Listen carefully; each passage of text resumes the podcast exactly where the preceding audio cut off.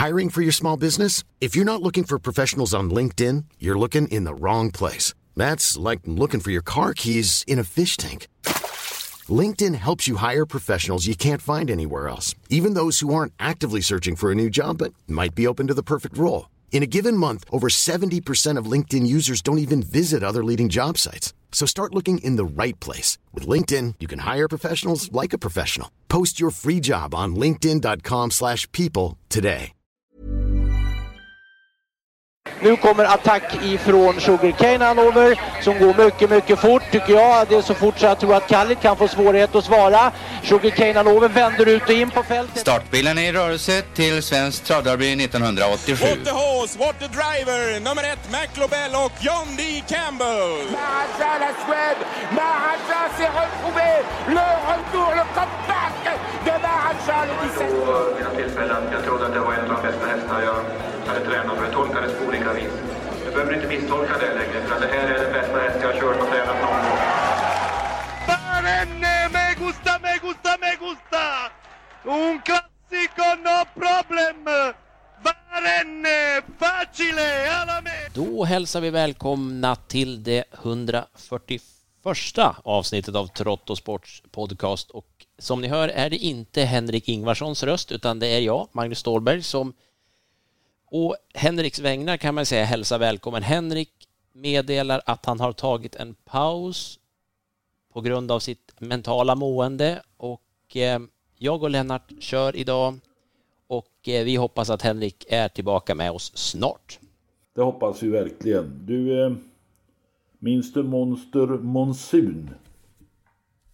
Nej, det kan jag ju inte säga att jag gör. Jag, känner, jag minns ju namnet, men jag placerar inte honom något vidare värst. Det gör jag inte. Hos eh, Fransson, Frasse. Just. Eh, eh, och det var ju en hygglig häst. Eh, Sprang nästan in med en miljonens liter. Gjorde 104 starter. Vann sju lopp. Ett av de loppen var Jon Olssons minne i Bollnäs. Hästen som kördes i lördags och som vann av norske Norge. Frasse körde själv den här gången 100 000 i första pris. Men det är inte det jag tänkte prata om utan i helgen som gick så var det ju de stora klassiska unghästloppen på Bjerke i Oslo. Och eh, där vann en häst som heter Monster Merete. Norsk travderby storavdelning med 750 000 norska kronor. Och detta är en dotter till denne eh, Monster Monsun. Jag kan bara hitta sex registrerade avkommor. Och så har han den här Monster Merete som Olav Mickelborg körde. Merete Viksås. Hästen är väl döpt efter henne då gissar jag. Tränar och äger. Men han har ju en gedigen stam den här hästen Monster Monsun. Mörtvärt Jerkeld. Var ju en topphäst. Pappa vann 45 lopp, 132 starter. 6,6 miljoner, många storsegrar, ofta med Jim Frick i sulken ju. Bland annat Nordiskt mästerskap för kallblod i Åby. Och Almsvart, ja, det var 600 000 kronor i det där NM-loppet. Almsvartens äreslopp på Bjerke. Och flera andra lopp. Men ja, eh, Monster Monsun har fått fram en klassisk vinnare på sina sex avkommor. Det är inte så dåligt. Nu finns det alla anledning att eh, tro att han får fler ston då. Fredrik Fransson där, Frasse, det är ju en, en, eh, en portalfigur i kallblodssporten numera. En friskus. Eh, jag tänkte på den här Monster Monsun. Långt bak i stamtavlan där finns ju Molvi. Eh, det var den första kallblodshästen som skeppsredaren Olof Wallenius, Stall Segeruv alltså, eh, köpte och det var redan 1948. Molvi fick tillsammans med Sol och Jäntungen som väl främst känns som är det mormors mormor till Järvsöfax. Och just Menhammar och Segeruva var ju vinnartagen även på Bjerke. Eh, vann deras treåriga sto, det läckra stoet Dunungen. Som slog våran häst i det svenska kriteriet. Just vann det. också det norska med nästan en halv miljon i, i första pris. Eh, Svein Ove Wassberg körde Jan-Olof Persson, tränade Dunungen. Och Svein-Ove körde även i försöket. Åtta segrar på nio starter, det är inte så dumt va? Nej, det är ju inte dumt och, och Margareta Wallenius Kleberg som har, hon har alltså vunnit eh, både svenska och norska, eh, inte kriteriet då, men, men ja, storkriteriet då med kallblod. Hon som redan har vunnit allt. Nyligen var hon uppförare till derbyvinnaren. Ja, det också. Ja, det är ju, man glömmer dem, höll jag på att säga. Det gör man naturligtvis inte, men det är otroligt ändå vilken... Ja, och hållit i, alltså under alla dessa år med Hammar, alltså det är ju... Eh, ja, häftig kvalitet. Ja, det handlar mycket om familjen Gundersen på Bjerke. Ja, det gjorde det ju. I högsta grad, ja. Norska travdarbyt för Ston i lördags. Etta, tvåa, trea. Magnus Teigen Gundersen vann med Global Bread to Win. Svein-Ove Wassberg tvåa med Chadell. Och Tom-Erik Solberg trea med Carolina Volo. Tre hästar tränade av Geir Weregard Gundersen. Och chefen han blev själv sjua med en nästan ospelad häst. Minns du förresten kriteriet 1982? Apropå tripplar. Trippelseger till Ulf Nordin. Ex-Hemring vann Ulf med själv. Solo Hagen tvåa. Det var väl Jim Frick. Jonny Star trea. Torbjörn Jansson. Det var inte bara så att eh, Ulf tränade alla de där tre utan den hade också samma skötare. Just det, det har vi varit inne på förut va? Det kommer ja, jag fortfarande jag. inte ihåg vem vi sa, vem vi sa att det var. det var ja, just det. det... det var det också. Han kall... Ja, jag, jag återkommer. Eh, ja, också den här familjen Gundersen. De är, alltså det var i söndags ett av två i derbyt. Där pappa Gundersen, Geir Vegard, som nu vann sitt fjärde raka derby på för varmblod som tränare. Var ju stor favorit med Cicero GT. I rygg satt ju sonen då som lyckades få luckan Magnus Teigen Guttersen i rätt tid med Crash som avgjorde då. Briljantism. Fredrik Cashson är det väl som med pappa. Men ja, det där var väldigt spännande och eh, till saken hör jag att familjen Gundersen är delägare i Cicero GT som alltså fick ge sig på sista biten Även om det var stor glädje i stallet naturligtvis för en dubbelseger så tror jag att Magnus Teigens bror som vi ser ofta på travbanorna när det stod där, han var nog inte så nöjd. Nej, och det är just det. Han med familjens häst. Nej, jag blev ju, blev ju släppt i ledning med favoriten där och, och, men den här Crash som ju har en väldigt speciell stil alltså. Det är en mycket märklig gångart han ja. ägnar sig åt. Det är ju trav men han lyfter ju knät högt och det han håller på och vi, ja, märklig häst alltså, men, men eh, han kan ju springa uppenbarligen och det, ja, det kanske inte var världens roligaste segerfest som man skulle kunna tro att det skulle kunna bli. Ja, det tror jag ändå. Ja, men det är svårt att inte fira Han är tydligen besvärlig den där, eh, den där kraken. Uh, uh, I träning och sådär. Skötaren fick väldigt mycket beröm för att han, han hade lyckats uh, lyckats tygla hästen så bra så att han blev en derbyvinnare.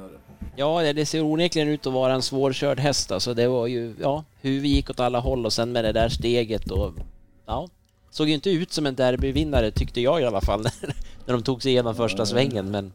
Putte kallades han skötaren om jag minns rätt. Putte, ex-Hemmerings skötare, eller alla tre skötare. Jag kanske kommer på namnet till slut också. Ja, men precis. Annars får vi uppmana lyssnarna att lyssna bakåt i historien, för vi, jag tror vi har nämnt det. Ja, då, men... och det, det finns många som vet. ja. Ja, vi fortsätter ju även i Sverige med de klassiska loppen. Det var ju uttagningslopp i fredags på Solvalla till både Svenskt Travkriterium och Svenskt Trav Oaks och där gjorde du en spaning kan man väl säga Lennart, när, när samtliga uttagningslopp var avgjorda. Ja, jag ställde mig frågan där på kvällen. Är det så att stona i den här treårskullen är bättre än hingstarna och vallackarna? Ja, det är ju, när man såg de här loppen så är det ju det är svårt att inte göra den reflektionen. När du kom med den så visade, eller då tänkte jag också, det stämmer ju för 17 för jag vet att jag efteråt satt där och tyckte att det var så många hästar som hade imponerat och alla hästarna hade ju varit med i Oaks-uttagningar. Ja, det, det kändes så som att de, de var mycket vassare än, än i den öppna klassen. Stona imponerade. Alltså, många av stona imponerade kolossalt. Och då ska man ju konstatera att Timo Nurmos vann alltså fyra av sex försök. Ja, det var han ju naturligtvis bäst på av, av eh, samtliga tränare och det blev ju också hans häst där som eh, eh, Seniorita Tokyo som förlängde sin segerrad men spräckte Hans-Ove Sundbergs Great Skills som fick ja. ge sig trots att hon gjorde ett jättebra lopp. Ja, och hamnar då på bricka 12 i finalen. Det är en tung förlust. Eh, eh, inte nog med att eh, hon förlängde sin se seger av Seniorita Tokyo. Hon förlängde också lottningen. Jag följde lottningen och det tog eh, ganska lång tid innan Timo Nurmos eh, bestämde sig för spår 1 med den här Seniorita Tokyo. För han ville först prata med Ulf Olsson, kusken. Och han stod tydligen i duschen om jag förstod Anders Manroth rätt. Vi inväntade att eh, Olsson hade kammat till sig. Då fick han besked av Seniorita Tokyo eh, att Ulf gärna ville ha spår 1 och eh, fick ju välja först och då kan man nog tro att Ulf räknar med att hon ska hålla ledningen från innerspår. Och ja, bland många som imponerade så på mig så tycker jag Senorita Tokyo var den som imponerade mest. Ja, och med, just med tanke på, på, på det så... Alltså det var ju verkligen inte lätt att hitta, tycker jag, vem av dem som imponerade mest. Jag tyckte att, att eh, en annan Normos än Lara Bocco ifrån ledningen var ju... Ja, hon var ju... Ja, överlägsen var hon väl inte, men hon var, vann ju hur lätt som helst i alla fall. Och sen Björn Röcklingers, den här Kashmir River, som, som nu liksom bara har bombat i två raka starter här och slog den här Glamorous Rain som ju inte alls var dålig. Eh, nej, det är som du säger, det är svårt att... att... Isabel Cash, vilken speed! Ja, ja, ja visst. Det är man... Och Rihanna VI som vann från döden. Ja. Så då Great Skill som var hur bra som helst. Det är en oerhört stark kull ser ut som. Får jag bara lägga till där när det gäller Stona. Red Lady Express kvalade in till E3-finalen. Björn Goop körde i kvalet och sen blev det Kalle Jeppsson i finalen. Nu körde Björn Goop igen i kvalet och vann. Också övertygande. Den är amatörtränade hästen. Men då är frågan vem ska köra i finalen eftersom Björn Goop är upptagen av en egen häst och eftersom jag gissar att Kalle Jeppsson kör Isabelle Cash. Det tänkte jag också på. Red Lady Express och E3-vinnare i, det, i den här tuffa konkurrensen så hamnar hon för mig långt ner på den här listan över vem jag tror kan vinna. Trots att hon vann en uttagning så kändes det som att äh, de är brutalt bra, de här bästa tror jag. Riktigt bra. Vad tycker du då om uttagningsloppen till kriteriet? Har du någon som du bara tror vinner? Ja, det var jag tyckte några hästar, alltså Francesco Zet blir jag inte riktigt klok på. Nej, han, det blir man han, inte. Han ser slagen ut och sen, men sen när, när Örjan vek ut på upploppet då tog han ju och avgjorde ganska lätt. Donizette övertygade, men den som övertygade mest för mig det var Indy Rock som klantade slantade till i första kurvan när han hoppade, galopperade. Och kom sen tillbaka på ett fantastiskt sätt. Och spår 7 förvisso, men det är 2,6 så att spåren, eller lång distans, spåren har inte så kanske stor, nej stor betydelse, men inte avgörande betydelse. Indy Rock tycker jag var den som imponerade mest före Donizetti och Francesco Zet. Ja, nej, det är ju... Donizetti var ju intressant eftersom han ju i starten innan där på Åby såg allt annat än bra ut, men, men eh, han fick ju starta i alla fall då och det var ju en förutsättning för att han ens skulle kunna, kunna vara med och anmälas till de här uttagningarna. Nu såg han ju definitivt bättre ut, utan att jag, jag tycker fortfarande inte att han ser riktigt bra ut, men det är ju en ruskig kapacitet, det fattar man ju då när man ser det här då. Men, men, och som du säger om Francesco Zet, det, den här gången såg han ju ändå liksom gåvillig ut hela vägen ända fram till det var liksom dags att avgöra det där på bortre långsidan och allt. Då börjar Örjan liksom verkligen att få skaka i han så som han har gjort någon gång när han inte har varit som bäst. Sen, sen när han vred ut han där på upploppet, då var han ju bara bäst. Då tog han fart igen, men det kan ju inte vara en lätt häst då. Vare sig Nej, räkna på på något sätt alltså. Lite att pyssla ja. med under loppet. Ja. Eh, Donizetti där avgjorde ju, ju faktiskt Kevin Oskarsson loppet när han gick fram i dödens. Eh, och snuvade Erik Adielsson på den positionen då. Eh, och sen blev ju Melby Jings tvåa, man kunde inte nå Donizetti. Nej, där, i det där loppet hände det ju ja, två saker. En framförallt stor historisk sak var ju att Daniel Redén tog sin tusende tränarseger där med Francesco Zet. Det är ju nästan overkligt. Ja, det är det Jag kan inte på rak arm vilket år han kvitterade ut sin... Och men nu mer man tränarseger, jag funderade på det, räknar man in alla de här segrarna han tog som amatör då också? Det måste man göra va? Ja, Annars är det ju ännu mer imponerande. Ja, nej, han var ju amatör ganska länge. Eller, Ja, han var ju amatör. Han hade ett litet A där bakom Ja, ja visst, naturligtvis. Nej, det var ju...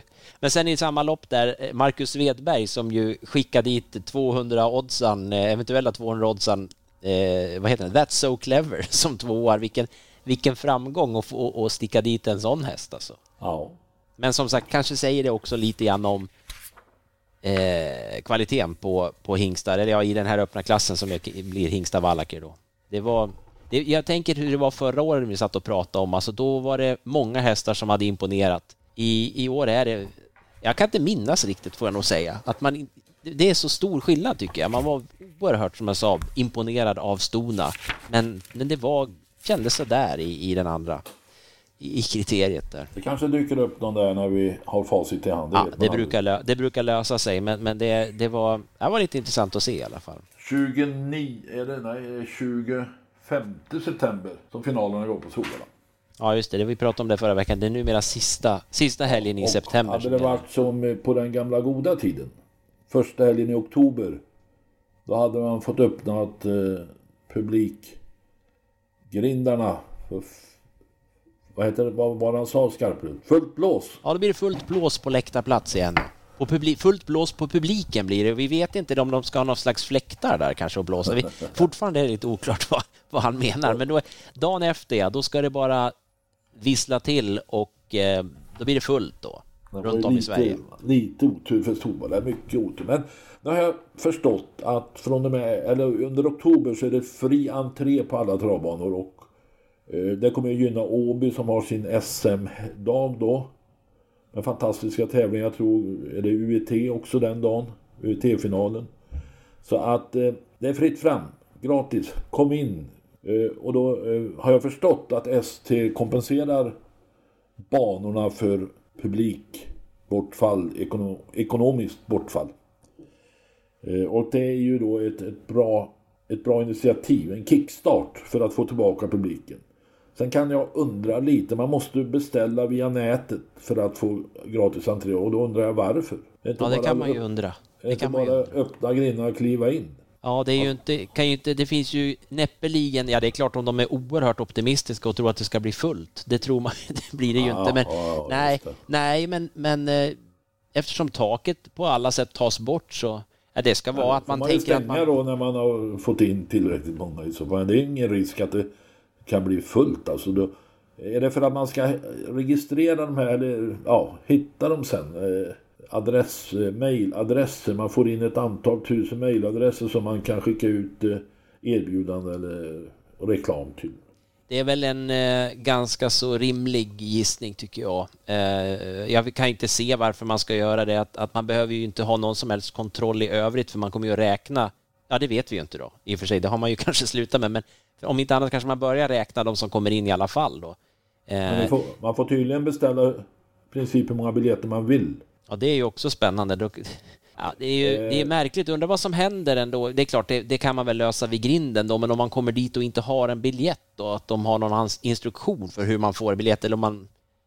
Det måste väl vara en digital biljett hela vägen som man visar upp sin telefon eller något. Och man ska är inte det. behöva skriva ut det, det verkar Det ju... finns ju de som inte är så tekniskt bevandrade och de finns i travsporten, lite äldre herrar som jag. Eh, som inte är så tekniskt bevandrade så att de kanske har möjlighet att via nätet beställa biljetter. Det är, hur som helst är det ju en intressant grej det här nu då att trav, att det blir gratis att gå på trav eh, i en tid då när, när vi ju vet att travet sedan länge kämpar med publik eh, tillströmningen, eller tillströmningen är nästan ett fel ord också för det är ju ingen direkt tillströmning. Frågan är ju vad händer efter den här månaden alltså? Då ska man alltså börja ta betalt igen. Ja, det, Och vad händer då? ja, vad händer överhuvudtaget? Går det att få publiken tillbaka? Det är en fråga som vi har tagit upp eh, ganska många gånger och jag tar upp den igen. Hur blir det framöver? Kan eh, man vinna publiken tillbaka? Jag kan bara gå till mig, gå till mig själv. Jag har Alltså jag åker ju inte på Axvall varenda tävlingsdag. Inte varannan ens men just nu känner jag inget sug av att åka dit. Det Och det är är ju- inte Axvallas fel. Nej, och det är väl så att vi går ju in, eh, i alla fall då från, från den tid när nu grindarna öppnas igen då, så går vi ju in i en tid där man inte är lockad att göra så det är oerhört mycket utomhus heller. Eh, framförallt kanske inte åka på trav. Det är ju en jädra skillnad när våren kommer och de här fina kvällarna. Det är, det är då travet är som bäst. Det är ju svårt att konkurrera. Tyvärr får man ju säga. Det är, vill man titta på trav så sitter man ju varmt och skönt hemma i, numera i, i tv-soffan och, och, kan ju välja vilken bana man vill. Det, det är en tuff konkurrent eh, travsporten har av sig själv där, men också en naturlig utveckling. Det är, travet lockar ju inte folk på samma sätt som, som andra evenemang. Det är ju, det, tyvärr är det ju så. Jag, jag DVD, man önskar ju att man skulle kunna ha något svar. Eh, det är väl Nobelpris på att komma på svaret hur man får tillbaka travpubliken, men jag, jag tror inte att, jag tror ju tyvärr inte att den finns. Det är ju så tråkigt att säga, men jag, precis som du Lennart, känner exakt likadant. Det, det är ju också så här, det, ett, en stor grej med att åka på trav förr då, det var ju den, den, sociala biten. Men jag vet ju ingen som åker på trav längre. Nej, men det, det, det, är ju tråkigt. Vi har ju sagt det så många gånger. Det är en dyster utveckling då. Sen får man ju ändå säga, vi har ju suttit och skällt på, på eh, ST, ATG här lite om det där med publiken, så man får väl ändå säga att det är väl bra då att man provar det här med Absolut. Med fri entré. Det får man ju säga. Det är ett jättebra initiativ. Och det... Eh, jag tror banorna känner att de äntligen, det har varit mycket tjafs om att att man inte fått några pengar för att kicka igång det. Nu får man i alla fall lite hjälp. Ja, så är det ju eftersom det ju blir, det blir ju i alla fall banorna blir ju, höll jag säga, skadeslösa, men de, de behöver inte ta kostnaden och det är ju naturligtvis en förutsättning för att öppna grindarna och släppa in folk utan att de betalar. Det, det är ju ingen bra affär för en enskild travbana, det är det ju inte. Ja, och men... framförallt inte då för Åby som det, det, öppet, det handlar ju om flera tusen personer som då hade betalat gissar när, när travet låter det vara helt kostnadsfritt då blir det spännande att se alltså hur många som kommer. För, för det kommer i alla fall att bli svårt att få fler än, än så många framöver på trav. Det, är ju, det kommer inte att bli mer när det kommer att kosta pengar sen. Det har man ju svårt att tro. En annan fråga som någon ställde. Hur blir det med totoluckorna framöver? Ja, det är intressant. Jag tittade på, eh, jag såg den igår faktiskt. Jag vet inte hur ny den är, men Tom Aland har ju gjort en kort eh, ja, dokumentär. Den, den, den är ju väldigt på. kort. Den var 14 minuter eller 17 minuter lång om, om eh, Elitloppet 2020 eh, och 2021 då. Och ja. detta med att det inte var någon publik och att eh, Checka som han kallas, som ju hade sett samtliga Elitlopp, var det så?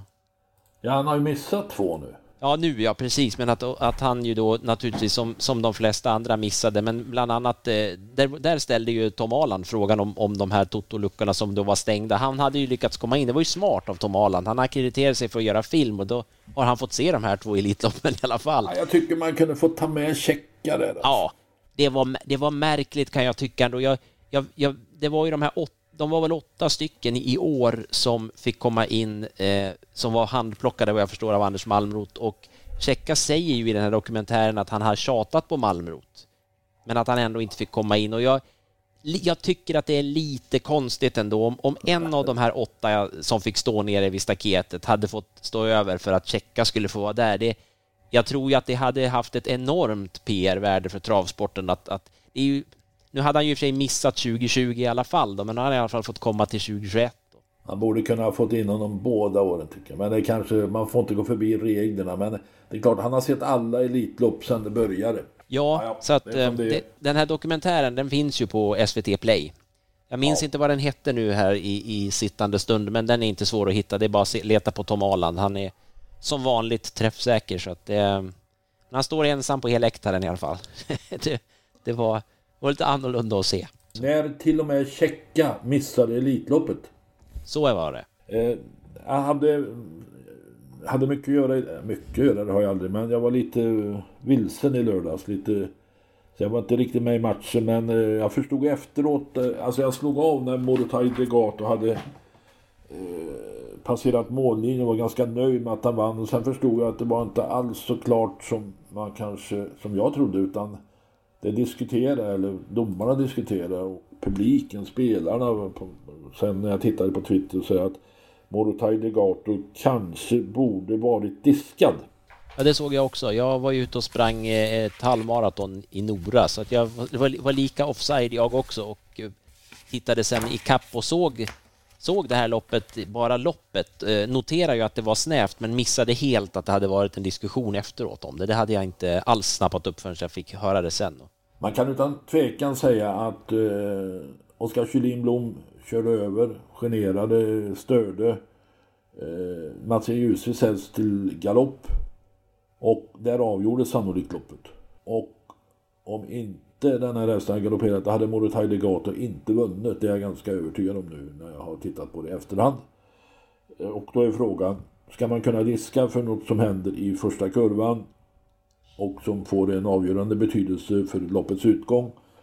Och då sa ju rikstotodomaren att de var eniga att inte riska. Ja, vi... eh, precis. Men jag såg att Björn Bernie Norén, hade, han twittrade ju lite grann om hur man gör i USA där och att när man gör den här typen av förseelse som, som eh, med Morotai Degato, då flyttar man ju ner den störande hästen bakom den som den har kört på. Konsekvent vad jag förstår på Bernie så är det så man gör. Ja, så och där har, då har man inga, alltså man har inga överkörningar i USA, citerar jag Bernie då. Nej, och där hade man ju då, då hade ju Morotai, där man har kört på är borta i loppet kan man ju säga. Ja, det är ju så. Det, det tröstar ju på intet sätt den som är, är drabbad, men man eh, säkerställer, det gör man ju inte heller säkerställer. Det är ju så att, inte så att, att Oskar Kjellin Blom körde på med flit där, men han var samtidigt också mycket medveten om att han hade gjort det. Han kröp ju inte under stolen med det, sen var han, ville han inte lägga sig i domarens, domarnas eh, tankar kring det då, men, men han var ju mycket öppen med att det hade hänt.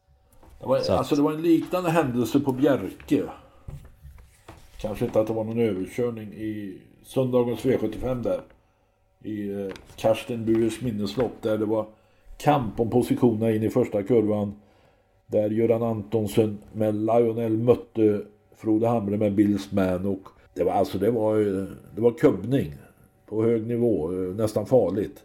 Men Antonsson fick lyckas i alla fall på något sätt komma före Bills Man och övertog ledningen och vann därmed loppet. Medan Bills Man fick gå i döden så var Tapper som tvåa. Frode Ham, eller Göran Antonsson intervjuades efter loppet och sa att eh, han tyckte att han hade platsen. Frode Hamre tyckte självklart tvärtom. Och ansåg att, han, att man, så vitt jag kan förstå så går det att göra då att man skulle byta plats eftersom de var 1-2 i mål. Att Billsman hade fått segern och Lionel blivit tvåa. Mm. Eh, jag letat idag. Jag tror att Göran Antonsson fick eh, någon bot och avstängning för den här förseelsen. Så uppenbart ansåg man att han hade felat. Och då kanske Frode Hamre har rätt. I det, I det läget var det ju ganska enkelt att kunna förutspå att, att Billsman förmodligen hade vunnit loppet om han kommit först ur kurvan där de slogs. Ja, det kan man ju. Det är alltid en gissningslek, men, men det, med tanke på marginalen i mål så är det väl eh, inte en så himla kvalificerad gissning ändå. Och det var ju verkligen tajt. Man såg att eh, Frode Hamre, han, han höll ju på och hoppade till och med i sulken där för att jag vet inte om de nästintill satt fast bitvis där därför att de tryckte. Det var ju verkligen... De slog som samma millimeter där ju. Eh, vi kan, I alla fall så fick ju Oskar Kjellin Blom både avstängning och böter.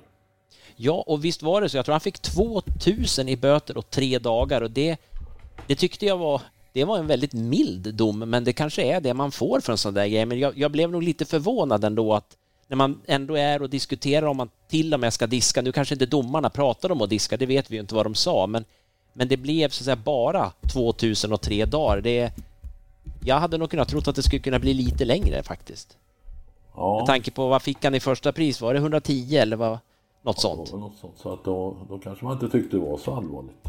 Nej, och, och det, det, kan man ju... Ja, det går ju att diskutera det här hur länge som helst, men, men det är klart att om, om det kostar ja, 125 000 i första pris, om man offrar 2 000 av dem då för att ta den återvärda ledning som ju det var för Morotai Degato, då kan man ju ana att det kanske kan hända fler gånger i alla fall. Det, är, det blir inte som Bernie Norén sa där att det, det, blir inga överkörningar om man, om man konsekvent gör den här omflyttningen. Det kan man ju ändå ana. Ja, på fredag då händer det lite grejer i, i trav-Sverige. Det är ju trav bland annat på Kalmar och eh, där gör Konrad Lugauers Campo Bahia comeback efter, jag tror det är 14 månader sedan senast. Va? Och det är i ett litet fält som det ju tyvärr är ofta i svensk travsport numera. Det är bara fem hästar till start Eh, över 2100 meter och två av dem står på tillägg. Det är, det är Lugauers båda hästar Toddler och då Campo Bahia. Det är en, en, en liten uppgift för Campo Bahia. Frågan är hur han kommer att, att lösa den. Såg du när han kvalade? Nej, jag har inte tittat på detta. Jag läste att eh, Lugauer var nöjd. Tanken var ju att han skulle åka till USA nu i höst men eh, det var väl karantänsregler som gjorde att han ändrade planerna och eh, smyger igång honom här hemma och det där var väl ett perfekt smygalopp att komma igång Ja, i Kalmar det med kan man lugnt, lugnt ja, Alltså, ja, det kan man lugnt säga. Han pratar ju, jag läst i travronden att han funderar lite senare i USA kanske. Men också att han kan vara inne på, på Frankrike, de stora loppen till och med Prix d'Amérique. Och det är klart att eh, vi vet ju vad den här hästen när han är fräsch kan. Vem minns inte Criterium Continental 2019? Då han hade en klar ledning på upploppet. När Facetime Bourbon tog upp jakten. Och ja, det stod väl och vägde och så galopperade Campo Bahia. Och sen dess har de lärde tvistat om vem som hade vunnit loppet. ja, även vi, om vi räknar Ja. oss till de lärde, eller inte räknar oss till de lärde kanske. Så, Nej, jag, eh, så det, är, det, alltså, det är nästan omöjligt men det finns ju några som är tvärsäkra på att Campo Bahia hade vunnit, hållit undan och det finns några som är lika tvärsäkra på att Facetime Bourbon hade hunnit i fatt. ja, men som sagt, det händer inte bara det då på Kalmar, utan det är Låt mig ju... säga, han har bara gjort 16 starter Campo Bahia. 8 segrar, 16 starter. 4,2 miljoner hittills. Ja, Man, Nej, det Alltså det finns ju enorm kapacitet och låt gudarna hjälpa oss så att han får vara hel och fräsch och frisk. Det är Ja, sådana ju få- hästar vi behöver. Ja visst, det är få hästar man har pratat så mycket om men som har gjort så få starter faktiskt. Det... Nej, det är klart att det vore roligt. Man så, jag såg det här kvalloppet och jag såg även något jobb han gjorde innan en tävlingsdag veckan innan tror jag. Jag tyckte han såg lite, faktiskt lite roligare ut i det jobbet än han gjorde i kvalet. Alltså han är stor och han är naturligtvis, han är inte startat på länge så det är inte så men, men det är ju en sån fantastiskt fin häst. Så att det är klart att man vill se honom fungera och få möta de bästa för att han, han har ju visat att han, att han hör hemma där när han fungerar. Så att, det blir spännande i vilket fall. Frågan är om inte det ändå Jo, men det måste nog kanske vara mest spännande på fredag, även om det ju händer en grej till på fredag. En världspremiär, va? Ja, det måste väl vara. det tror jag. V, du tänker på V64 direkt? Eller V64 Express, va? Ja, så heter det naturligtvis. Förlåt. Sex lopp på en timma. Jag tror det är första start 20.30, eller ja, V64 start 20.30 så ska det avhandlas på en timme en fredagkväll. Det kanske inte är så dumt. Det är ju spännande. Det, de gör ju det då ihop med, det är precis samma koncept som V86 Express med, med två banor. Det är Kalmar och det är Romme. Den här första premiären. Och det är fredagkvällar som gäller. Eh, I alla fall i höst. Ja, det kanske inte är så dumt det där.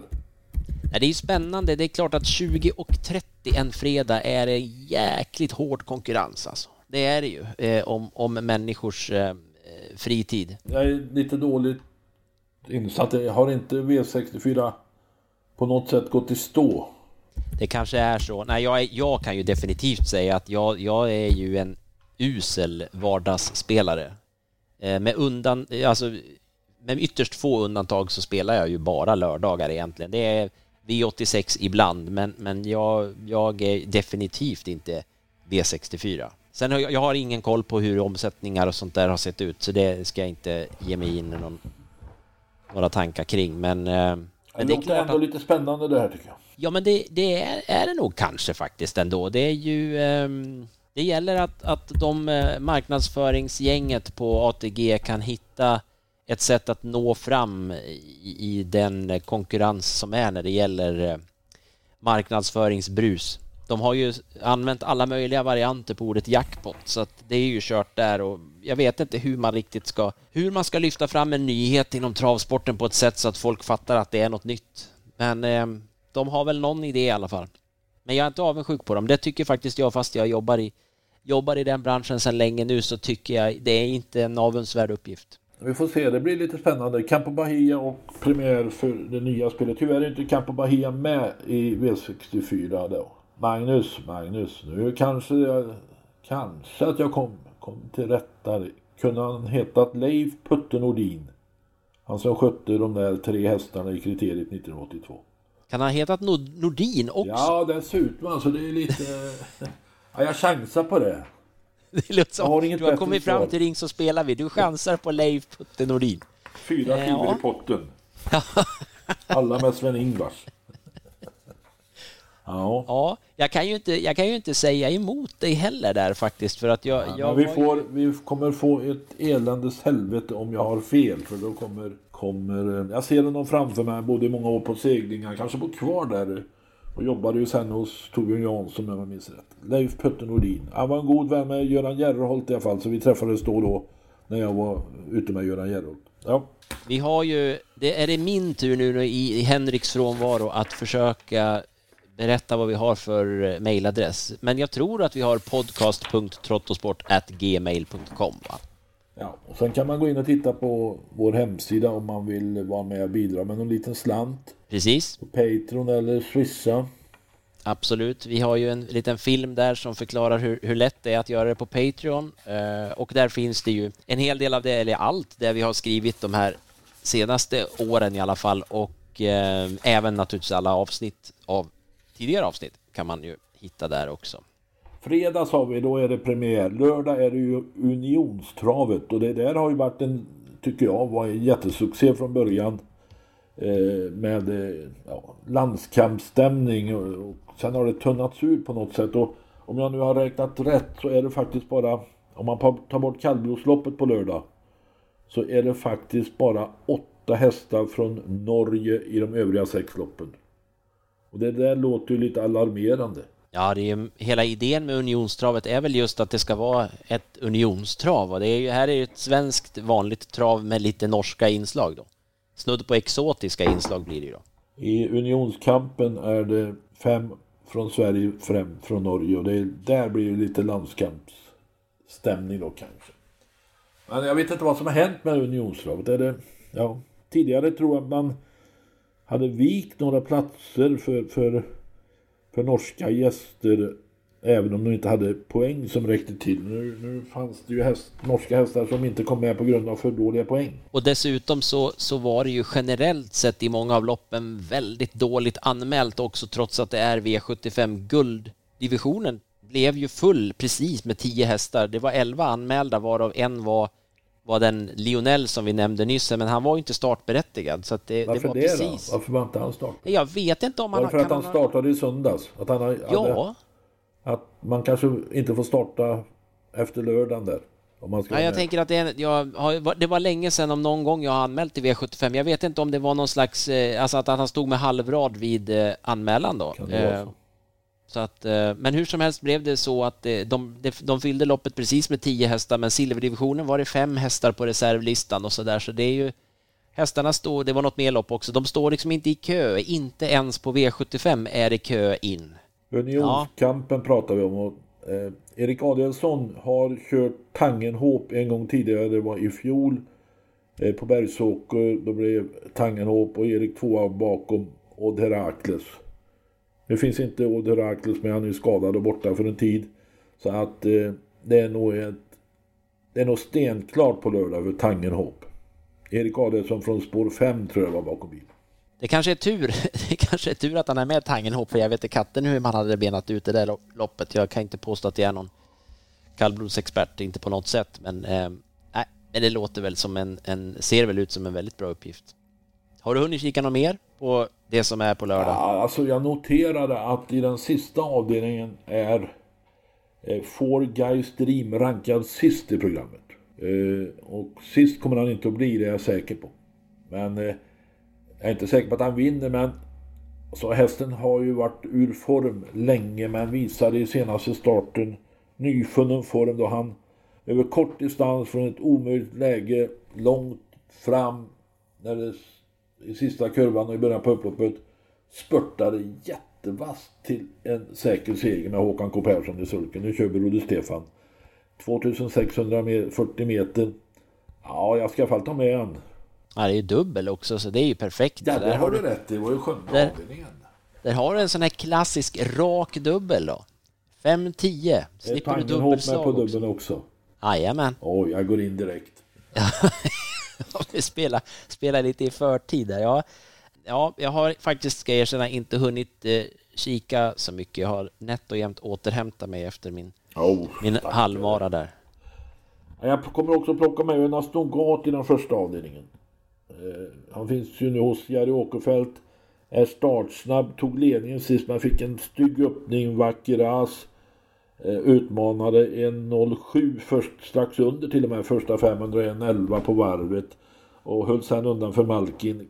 Kanske inte jätteimponerad, men just den där öppningen satte, sig, satt, satte nog sina spår. Kanske han kan ta ledningen här och få lite lugnare upp, upp, upp, eh, vad heter det, öppning. Ja, intressant. Det är ju inledande silverdivisionen. Det ser ju riktigt öppet ut tycker jag.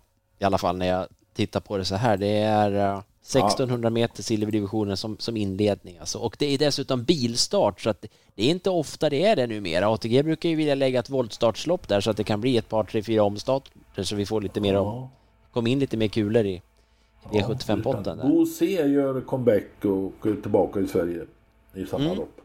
Tittar i, i gulddivisionen där är eh, On Track Piraten med igen också. Ja. Då är ordningen återställd. Det är väl lite tidigt att säga att det är hans årstid eh, fortfarande, men den kanske närmar sig det. 13 år. Disco Volante gör comeback då efter en frånvaro. Va? Det är höst och vinter nu snart. Då kommer han tillbaka. Ja, precis. Det är som sagt det är även hans årstid nu. Ja, så att, eh, och det kan väl vara bra eh, att ha fått pusta lite grann när flera av konkurrenterna har ju tuffat på ett tag här. Jag ser att Garrett Bucco är med igen. Han är ju en liten bit ifrån den här Elitloppsformen känns det som. Ja, han har haft det jobbigt efter Elitloppet. Ja, men vi har tid att fundera, men vi har ju, det var kul, det här var bra. Vi har en klar dubbel, det är alltid trösterikt. Jag, jag måste ju, jag måste ju ändå... Det, det, det känns lite grann det här, nu äntligen var Brother Bill, kom han med i ett lopp. Eh, men det gick inte ändå alltså. Där hamnade utvändigt om Million Dollar Rhyme och jag får säga att jag trodde faktiskt att han skulle plocka ner honom, men det det var som nästan såg ut. Det hade man ja. något snöre där som inte fungerade tydligen. Ja, det var, det var väl, må, alltså 500 kvar, då måste jag säga att då var jag helt säker på att det här, det här han, han är i alla fall före Million Dollar Rhyme. Det trodde jag inte det skulle bli hårt i mål, men det blev liksom segt och det, han hade ju inte startat på ett tag nu heller så att det men det var kul att se ändå. Brother Bill är ju definitivt en häst som, som har mycket ogjort. Han har ju ändå, han har ju tävlat mot rejält bra. Alltså den årskull han tillhör, det är ju den här som vi har pratat om så mycket, Eitos, Kronos och gänget. Alltså det, det är ingen dålig kull och han har varit lite, lite, om inte under radarn, så att inte riktigt varit med där och, och fightat. Så att, och han såg fin ut tyckte jag också i lördags, så det, det ska bli kul att se honom. Han har ogjorda, ogjorda prestationer definitivt. Han har o, vad heter det? Han har massa miljoner som inte har kommit in än. Ja, exakt. han står bra inne i loppen, det kan man inte riktigt, för, för kapacitet, det är tufft, han är i guld, det är han, för evigt. Ja, så ser det ut. Men ingen Brother Bill den här veckan, utan vi får, vi får lita på att det är eh, Tangenhop och eh, Four Guys Dream som avslutar istället då. Och det ska väl vi också göra, avsluta nu. Ja. Vi tog oss igenom ett helt avslut, eh, eller avsnitt utan Henrik, men det var, det var lite tomt, men eh, förhoppningsvis eh, innehållsrikt ändå. Det hoppas vi på så hoppas vi att Henrik snart är tillbaka och så önskar vi alla en trevlig vecka. Ja det gör vi. Vi hörs. Hej då. Hej. Mom deserves the best and there's no better place to shop for Mother's Day than Whole Foods Market. They're your destination for unbeatable savings from premium gifts to show-stopping flowers and irresistible desserts. Start by saving 33% with Prime on all body care and candles. Then get a 15-stem bunch of tulips for just $9.99 each with Prime. Round out Mom's menu with festive rosé, irresistible berry chantilly cake, and more special treats. Come celebrate Mother's Day at Whole Foods Market.